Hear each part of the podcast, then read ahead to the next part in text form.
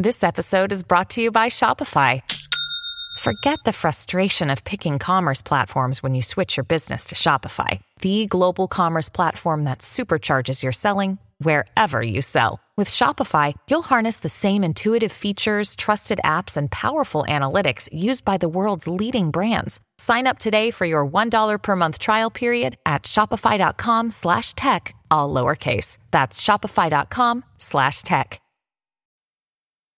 When it comes to weight loss, no two people are the same. That's why Noom builds personalized plans based on your unique psychology and biology. Take Brittany. After years of unsustainable diets, Noom helped her lose 20 pounds and keep it off. I was definitely in a yo yo cycle for years of just losing weight, gaining weight, and it was exhausting. And Stephanie. She's a former D1 athlete who knew she couldn't outtrain her diet, and she lost 38 pounds. My relationship to food before Noom was never consistent. And Evan, he can't stand salads, but he still lost 50 pounds with Noom. I never really was a salad guy. That's just not who I am. Even through the pickiness, Noom taught me that building better habits builds a healthier lifestyle. I'm not doing this to get to a number, I'm doing this to feel better. Get your personalized plan today at Noom.com. Real Noom users compensated to provide their story. In four weeks, the typical Noom user can expect to lose one to two pounds per week. Individual results may vary.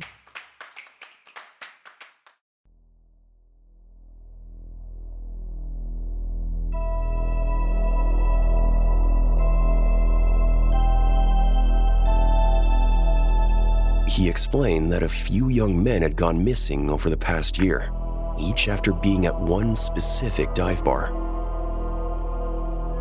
I could kill you right now if I wanted to. No one would ever find you.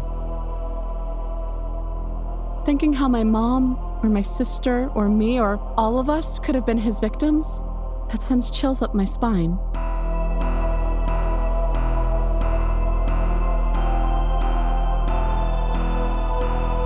Headphones recommended. Listener discretion advised. Welcome back in, everyone. I'm your host, Chad. You're just moments away from true tales of terror that will leave you breathless. So brace yourself. This is Disturbed.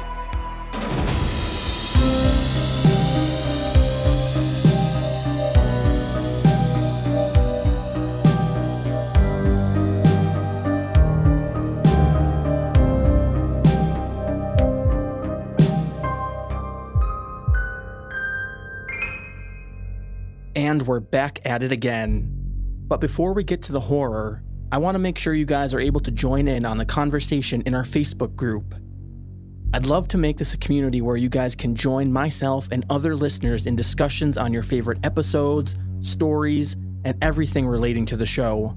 So go join our group and drop a line letting us know your favorite story and how you discovered the podcast. You can visit disturbedpodcast.com slash discuss, and that will redirect you to our open Facebook group. And with that out of the way, let's get into it. In our first experience brought to us by Reddit user CJNTTW, we discover why you should be careful when looking for pen pals. Performing this experience is Nicole Doolin. This happened years ago, when I had gotten my first actual job. Not just babysitting or working at a family friend's restaurant and just keeping my tips. I didn't think much of it. I figured it was harmless. I could find people outside the country to chat with, learn about some other cultures. You know, all that kind of stuff. I wouldn't give out personal information about myself. No phone number, address, any of that. I wasn't stupid. I made a simple profile. Stated what kind of friends I was interested in making, just basic stuff. After about a month, I received a message from a man. I don't remember it word for word, but it basically said, Hi, I found your profile and I'm super interested in being friends.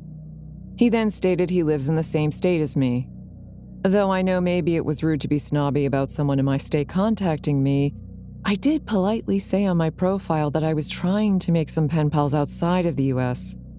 I responded politely, though, and I replied to a few of his messages for a while. I found out he lived in the same city as me. I see you like anime. I love anime.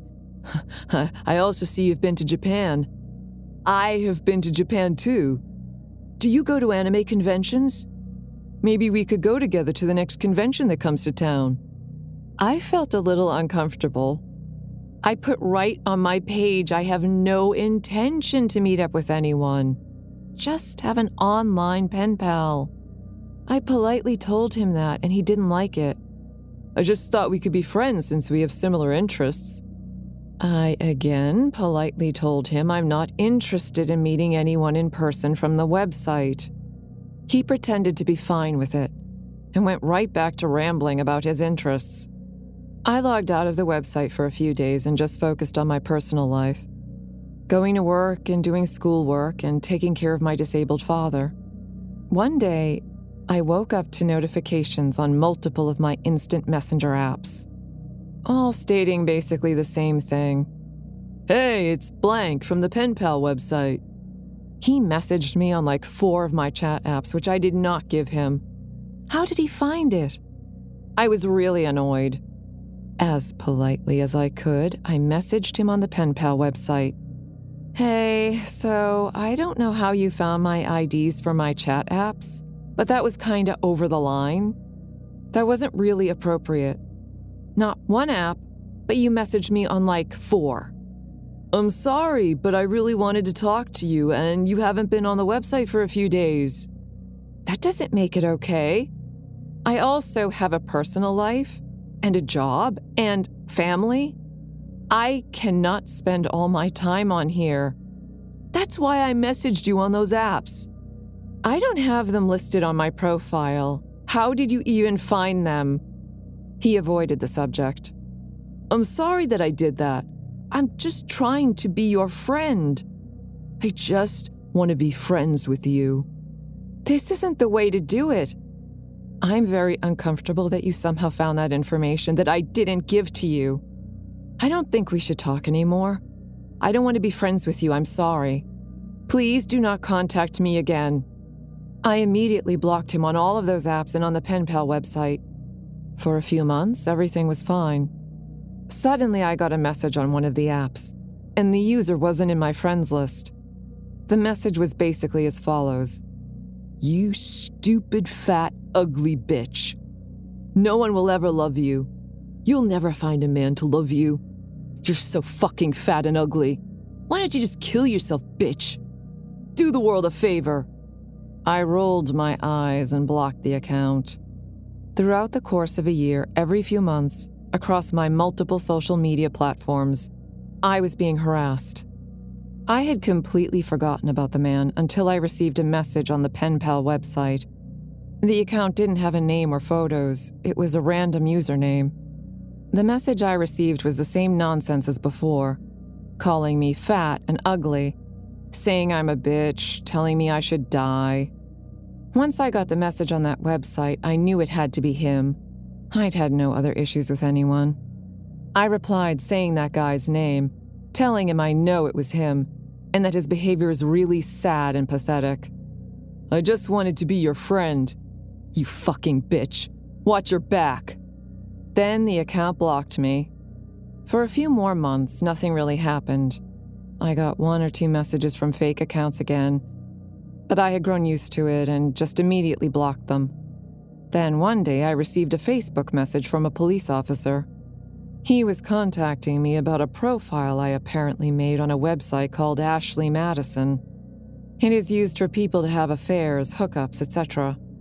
I had never heard of it before then, and absolutely did not have an account there. I had a long talk with him where he told me his department investigates human trafficking and thought I was an underage girl, possibly in danger. It had my personal Facebook account listed on the profile, as well as other ways to contact me. I was in shock. He advised me to contact the website and ask them to take down the profile, but said to me, You seem like a sweet girl. I don't know who you pissed off, but don't read the profile. My curiosity got the better of me, but I should have taken his advice. Using some of my normal selfies, an account was made, and the profile stated a lot of horrible things. very derogatory. It made me sick to my stomach to read some of the things it said I apparently wanted to have done to me. Thankfully, the website took quick action to take down the profile. The next time I got one of those hate messages online, I snapped.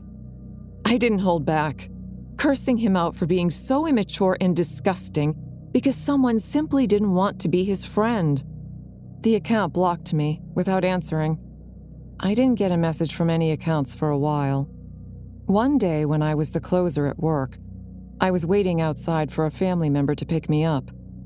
I didn't have my own vehicle, and my family would give me rides to and from work. As I was listening to music, waving goodbye to my manager as they drove off, I got a notification on one of my apps. You ugly bitch. I sighed, rolling my eyes as I opened the message. As I was typing, another message came in that made me stop typing and freeze up. You're all alone now. I could kill you right now if I wanted to. No one would ever find you. I backed up against the building. I didn't have keys, only the manager did, who just left. I looked around through the parking lot, not a car in sight. The streetlights shined dimly around me. My heart started to race as more messages came in. You're so fucking ugly, you know that? No one would ever fall in love with you. Your family probably won't even miss you. You disgusting bitch. I should just kill you right now. I started to cry, the phone shaking in my hands. Just as another text came in, a car pulled up in front of me. It was my family member coming to pick me up. I took a deep breath and quickly got into the car. Sorry I'm late. I got stuck at two red lights. Your manager already left? They just left you alone out here? Just drive! I accidentally screamed at them, tears streaming down my face. What's wrong? Did something happen at work? I was crying, shaking. They took my phone and looked at it, seeing the messages. What the fuck? Who the hell is this texting you? I don't know who it is. Please just drive. I want to get out of here. We went back to their place and they wanted to call the police, but I told them not to. I had no idea who they were, where to find them to make a police report against them. Instead, they called another family member who works in the IT field. After they heard the whole story, everything I've endured for almost two years, they told me I should have made new accounts from the beginning of this harassment. I listened to them, and right then and there, I made new accounts on all my social media. I worked at that job for another month, but my family member had told my manager what happened, so I was never put on closing shifts again. I was only given morning shifts, where I clicked out of work when the sun was still out, but I still didn't feel safe. They knew where I worked. My manager understood when I quit. All the harassment stopped. To this day, I still haven't received any more of those messages. Now I'm married. I still live in the city, and I don't live in that neighborhood anymore. I feel comfortable, and I don't feel afraid that this person will find me and stalk me again. But even now, anytime I get a random message from someone who isn't in my friends list, my heart races for a second. Special thanks to all of our newest Patreon members Amanda Musared, Devin N., Samantha Taylor, Kathy Sanchez, Miranda June, Sherry Mitchell, Laura, Scott McCollin, Deanna Torres, Pam, and Miranda May. I'm telling you guys, the support from all of you directly contributes to a higher quality show, and anyone can contribute. So become part of the podcast, unlock bonus episodes, ad free listening, and much more. Just head over to disturbedpodcast.com slash support to get your exclusive access and bonus material today. Next up, our title story, coming from Reddit user Veggie Maniac. Performing this experience is Matt Bradford. Here is a story I've never told anyone, partly because elements of the story are not just appropriate in most social situations. As a result, I've locked this away in my memory, and I rarely think about it. Fair warning this story does involve some sketchy sexual situations, but does not describe any actual sexual acts. And as another disclaimer, I am completely aware that this story involves me being very stupid and careless. I'm not going to inject these acknowledgments into the story, but rest assured that in hindsight, I'm aware that the foolishness that took place, and I don't need to be chided on that topic. Now, where to begin? The year was approximately 1998 and 1999. I was a young gay man in my early 20s, living in a medium sized city in the Midwestern US. This was sort of an in between transitional time for gay people, where in most populous areas we had enough respect to live openly, but there were still plenty of people who did not like us. It was well before the invention of smartphones, and the internet was still in the early stages of mass adoption. There were large communities online, but it was not yet at the point where most Americans were online. Online socialization consisted of chat rooms hosted by various services like AOL, Yahoo, or IRC servers, and message boards were still in use by large numbers of people. Now, for gay men at that time, it was nothing short of revolutionary. You see, prior to the internet and to the broader cultural changes, gay men had been stuck looking for fun in secretive and or shady places due to the inability to freely express ourselves.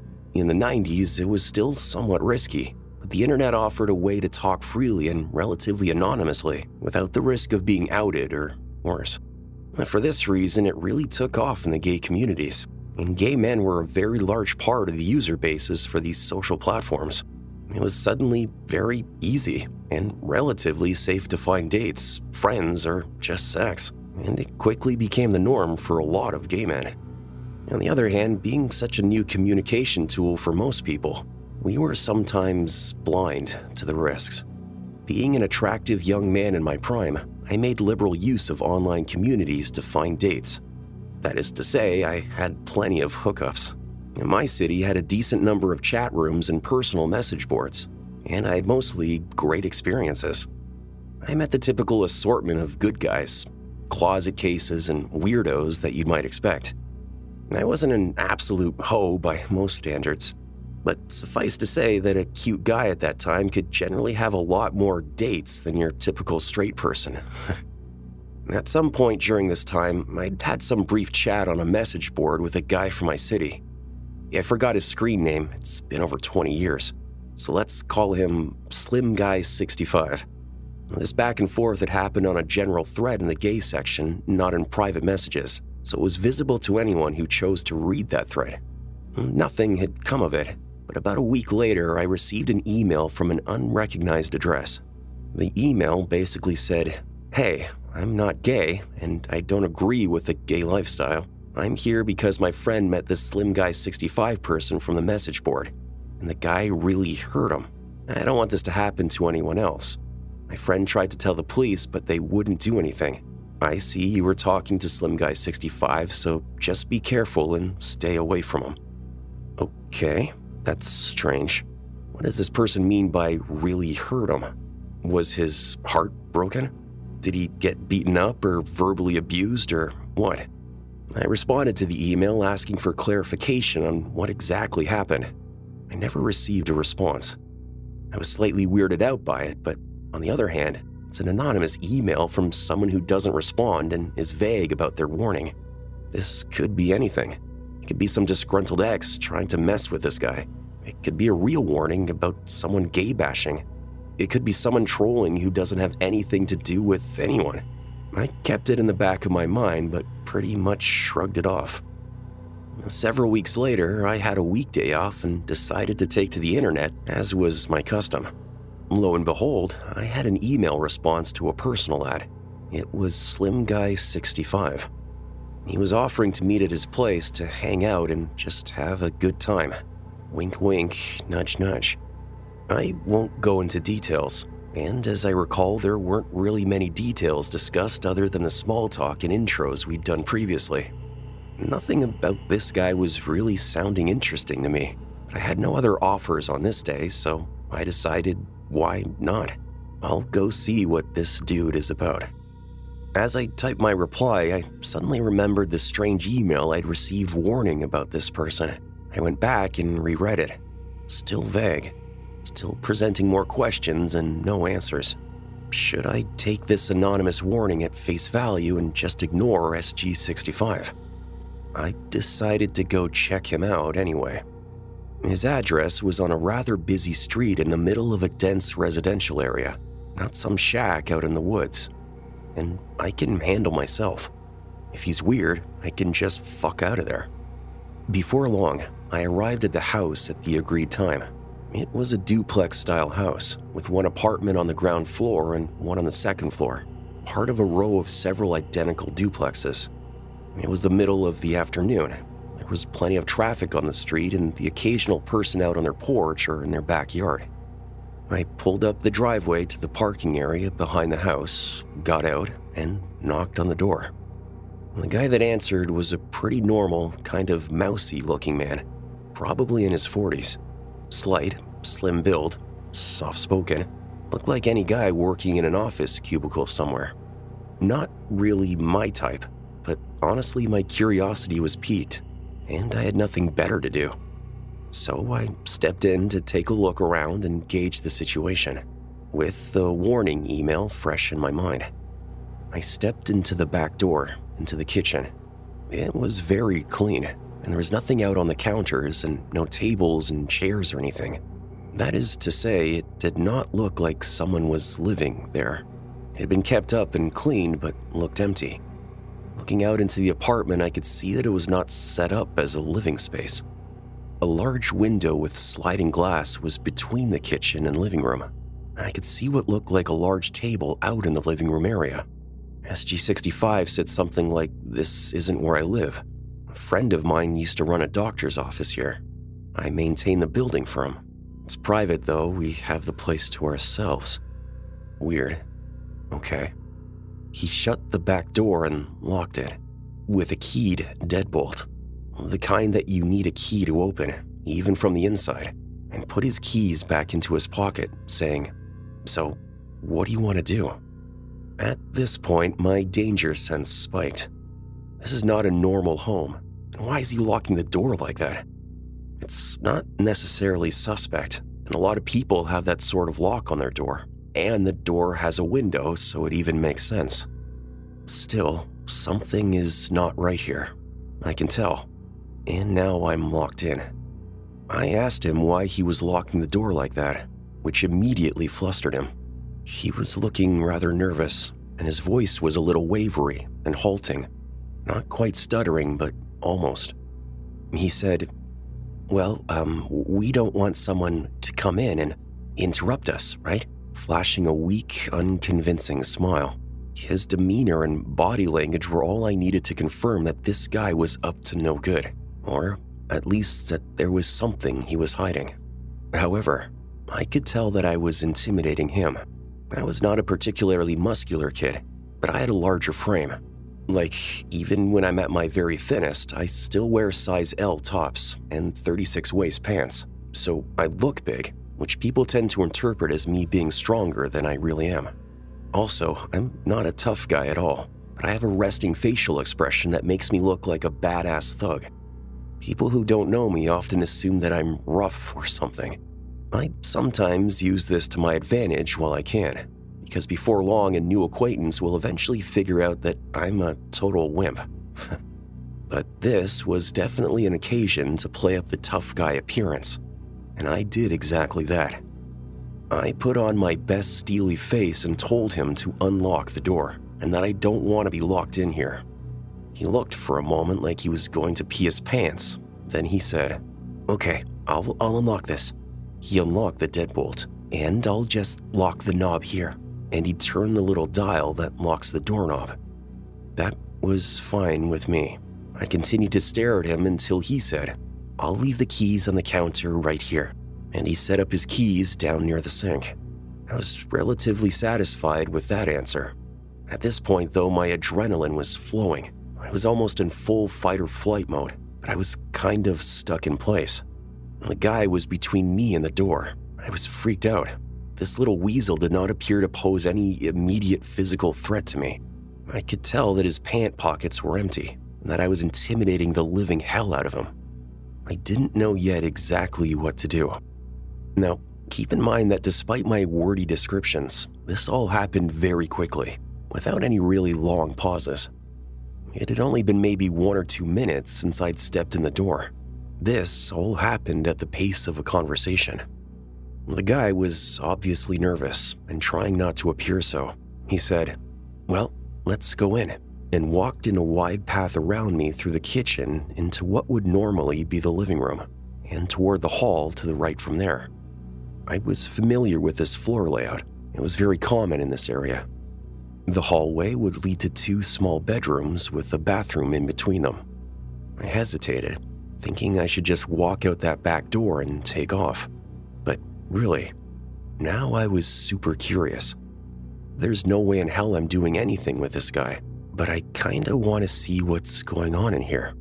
Also, I'm confident that he can't take me if it comes to a fight, so I slowly headed towards the living room.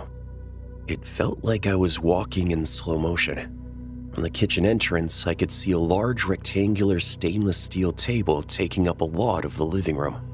I remember thinking this looks like a surgical table. Looked like it could rise and lift, and it had a recessed channel running all the way around the edge. In hindsight, I now know what that was. It was 100% a mortician's table. Dude had a mortician's table in there. But at the time, I thought it looked like a medical table of some sort. And there was some other office type cabinets and stuff around, I think. But now all I really remember is the table in that room.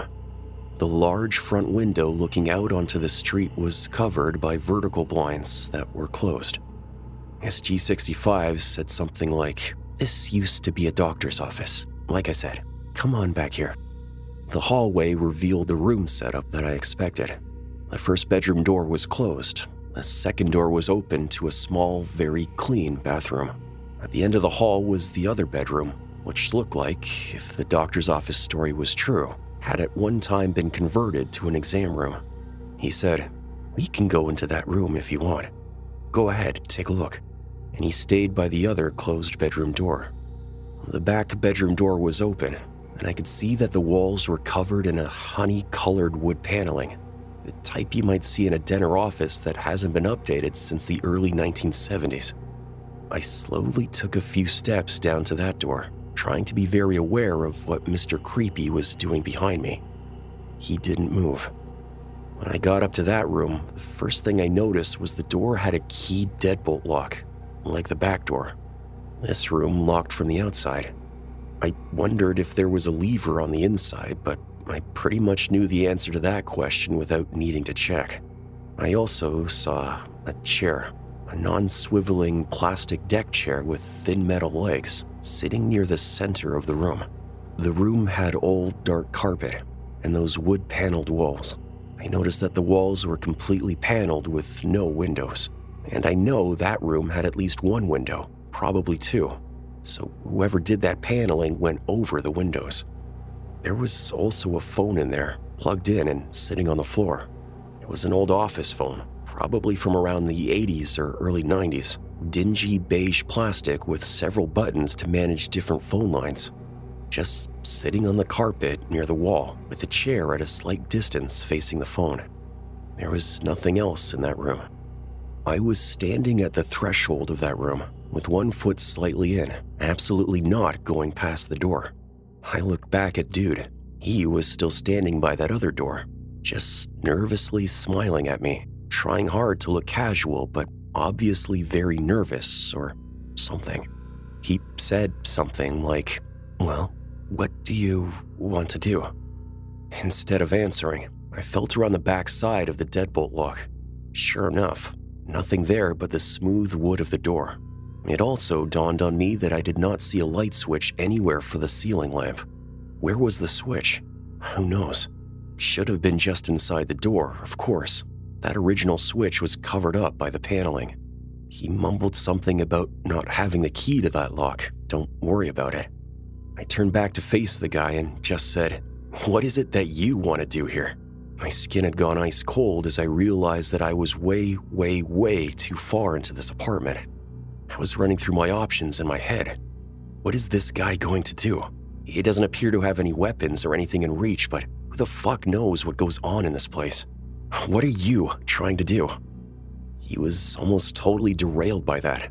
He stammered out some hot man to man fun with the weakest smile I've ever seen, looking like he was just a hair's breadth away from panicking. That sounds comical, but really, that sentence was probably the most chilling part of the entire experience for me. It was the way he said it. Like he had to come up with something on the fly, something that would sound plausible, and he failed. Who says that in real life? Hey, do you want to have some hot man to man fun? It's something you'd see on an advertisement for a cheesy porn site or something. Some hot man to man fun. Smile, quivering lips. That was it. I said, No, I want to go. I'm leaving. He said, Uh, okay. I quickly walked past him as he flattened himself against the wall to avoid me, and I noped right out through the living room dissection area and through the kitchen to the back door, which was thankfully still not deadbolted. The keys were still on the counter. I let myself out of the door and didn't bother closing that as I saw him slowly coming to the door behind me. I deliberately walked, not ran, to my car. Looking back at the building, I could see that indeed there was a window facing the backyard area from that paneled room. But of course, it was covered up from the inside. Dude was shutting and locking the back door. And I left, heart pounding, skin icy cold, thinking, holy fuck, what was that? So, was this guy some kind of killer? Or was he just an awkward, closeted gay guy with access to a sterile looking apartment with an autopsy mortuary table and a windowless room that locks from the outside, with a chair and a phone and no light switch? It's clear to me that the poor soul who walks into that room gets locked in. He probably shuts off the light from somewhere and calls the phone. Other than that, it's anyone's guess what happens. I assume the friend of the judgmental person who emailed me must have been some kid that got locked in for whatever game ensues. Driving home, at first I thought, of course, I have to call the police and tell them what's in that place. But thinking it through, I realized I didn't really have any crime to tell him about. I went to meet a man for casual sex, and what? He has, and I thought at the time, an exam table? The police aren't going to do anything with that story. The guy didn't touch me or do anything to me. And I left. I considered calling an anonymous tip line, but again, what exactly would I report? There was no actionable crime. Also, keep in mind at that time, while the local police in the city were pretty decent, they weren't especially interested in getting involved with helping the gays. They'd prosecute actual crimes if it was cut and dry. I'd heard plenty of accounts of them not choosing to follow up on a case when there was not an easy arrest to be made. I decided not to report anything because nothing would come of it, except drawing unwanted attention to myself. And even in retrospect, I think that was probably the most rational choice to make. Mean, if this happened today in 2020, the law enforcement would probably be a lot more interested in it. But back then, not so much. So live and learn. I still drove past that house once in a while in the normal course of life for several years, and I'd pay attention to how it looked. The vertical blinds were closed for maybe five or six years whenever I passed. Then, eventually, the blinds were down and there were decorative curtains in the window, so I assume the place eventually sold to someone who actually lived in it. So, around 2002, maybe 2003, there was a murder of a young man on the news. He'd been found in the next state, which borders on my city, so it's not very far away. I recognized the guy from the gay community, didn't know him personally. A friend mentioned to me something about the local serial killer. I said, What? He explained that a few young men had gone missing over the past year, each after being at one specific dive bar and each being found several miles to the north past the state line and out in the country. And the case on the news matched up with that MO. My friend told me the young guy had been at that bar and left with someone the night he disappeared. Now, the news report didn't mention anything about a gay bar or similar recent cases, of course. But I had to wonder if my acquaintance from the internet had anything to do with it. The location of the murders apparently was nowhere near that duplex, at least according to the story I was told. I never heard of a resolution to that murder on the news, or any official mention of a suspected serial killer, other than some gossip. So, that happened.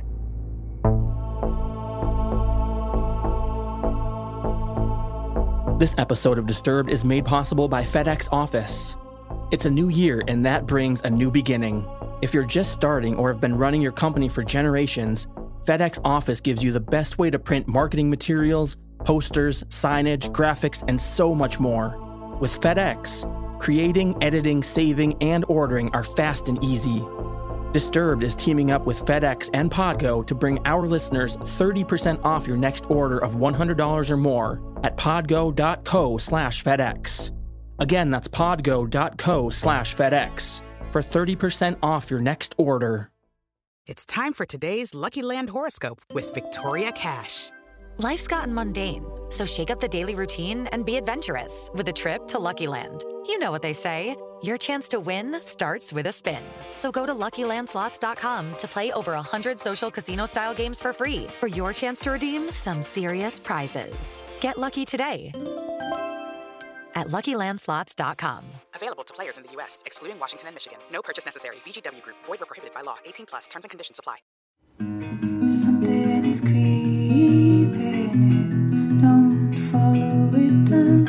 Let me introduce you to Barry Kloogh, an authorised financial advisor from New Zealand and a very special kind of stain on humanity. He was a very uh, knowledgeable young guy. He was a registered financial advisor. Type of guy that was bending over backwards to help you. Now, you could be forgiven for thinking that Barry sounds like a great guy, and you'd be right. Well, right up until the point when you're wrong. It was all fictitious. You stole from my son who has a disability. Chris never knew. He died believing that we're all taken care of. A psychopath is somebody who lacks empathy, acts impulsively. I think there's a strong case that Barry might be all of those things, actually. To find out how Barry Kloogh stole over $15 million from 81 victims, subscribe to Clueless, the long con. That's Clueless, spelt K L O O G H L E S S. 24 hours ago, I found out the person that I'd been dating and seeing for the last six months as a con man. That is my sister Emma. Andrew Tonks's lies had been so convincing, she'd invested $300,000 with him.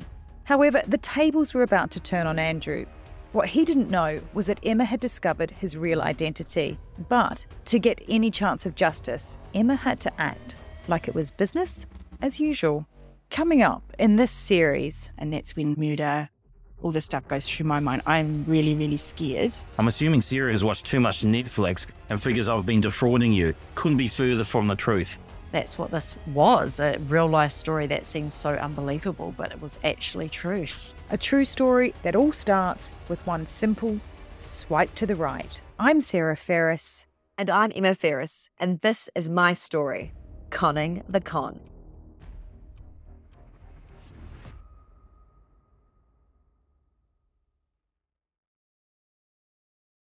Now back to the show. And finally, Reddit user Snoo Donkeys 5457 brings us the story of how she crossed paths with a murderer. Performing this experience is Nicole Goodnight. This happened a long time ago. I'm guessing back in 2006, and I can't have been older than four years old at the time. Yet I vividly remember the fear I felt during this encounter. It was an early summer morning and the sun was up, but few people were out. In fact, the streets were practically dead that morning. My mom decided to take my sister, only one years old, seated in a stroller, and I to throw away some garbage at the garbage station. I might add that the garbage station is kind of secluded from nearby houses, bordering on one of those deep, dark forests of eastern Sweden. Since I was only four years old when this happened, the memories from the incident have faded a lot. However, my mom remembers all of it. She says that upon entering the garbage station, she immediately got an eerie feeling of being watched. I remember that feeling too. I felt creeped out, even though I didn't know why I was scared. I guess I could sense my mom's fear. Walking along that secluded garbage station, my mom suddenly stopped and told me this Hold on to that stroller as hard as you can, and don't let go, no matter what. That's my most vivid memory I have of this, and I don't think I'll ever forget those words. I'll at least never forget how they made me feel. It was as if my blood turned to ice. I just froze. My mom sounded stern, but even a toddler can sense when somebody's scared shitless. My mom was definitely afraid of something. The rest is just a blur. I, I don't remember much apart from the aforementioned, so I'll let the rest of the story be told from the perspective of my mother. This is the recollection of her experience, recalled to the best of my abilities, but in my own words. Not far from where we were standing, a truck was parked with a man seated in the front. Nothing unusual. A lot of truck drivers stop by the side of the road, but this man was staring. He wouldn't stop staring. He stared right at me, examining my body with the determined gaze of a predator. Gluing the three of us in his sight, he truly seemed pleased by the fear he'd instilled in our faces. And his eyes, they were something else almost as if they didn't belong to a human but rather to a predator on the savannah. I felt like prey stuck in the claws of a lion. I just couldn't move. That's when he smiled at me. I remember that dead smile, those cold, calculating eyes, and the way he licked his lips, almost as if to say, I could kill you if I wanted to. I believe this was the point in time into this strange encounter when my mom told me to hold on to the stroller, to hold on tightly and not let go. My mom is a small woman, 160 centimeters, weighing only about 45 kilograms, which is about 5 feet, 100 pounds, and she could easily have been overpowered by the overweight man in the truck. My mom later admitted that she was afraid he'd jump out of the truck and knock her out, possibly assaulting her, or even kidnapping me or my one year old sister. We bolted out of there. We didn't throw away much garbage that morning, we just turned around and walked home as fast as a mom can do with a stroller and a four year old toddler by her side. We've never talked about what happened that day up until very recently. The incident has always lingered somewhere in the back of my mind as that weird thing that happened when I was a child. And every time I walked past that garbage station, I'd get a weird feeling in the pit of my stomach. As previously mentioned, this happened around 2006. Fast forward to 2008, the face of a 10 year old little girl named Engla was printed across the front paper of every newspaper in sight. She had been abducted, sexually assaulted, and murdered and the perpetrator was an overweight truck driver named Anders Eklund, who is now known as one of Sweden's most infamous killers. Anders Eklund was charged with the murder of Engla, alongside the rape and murder of a woman named Pernilla. He's also suspected of abducting another little girl who's still missing, making him a pedophile, a serial rapist, and a serial killer. My mom says that when she saw Eklund's picture in the paper, especially when she saw those cold, familiar eyes, she knew he was the creepy man from the garbage station that early morning all those years ago. Thinking how my mom, or my sister, or me, or all of us could have been his victims, that sends chills up my spine. Anders, even though you're behind bars, let's not ever meet again. Before we go, let's take a quick listener voicemail off the horror hotline 701 354 3667. Hi, I'm a weekly listener. I'm an electrician and I uh, often find myself in old, dark, cold, abandoned buildings.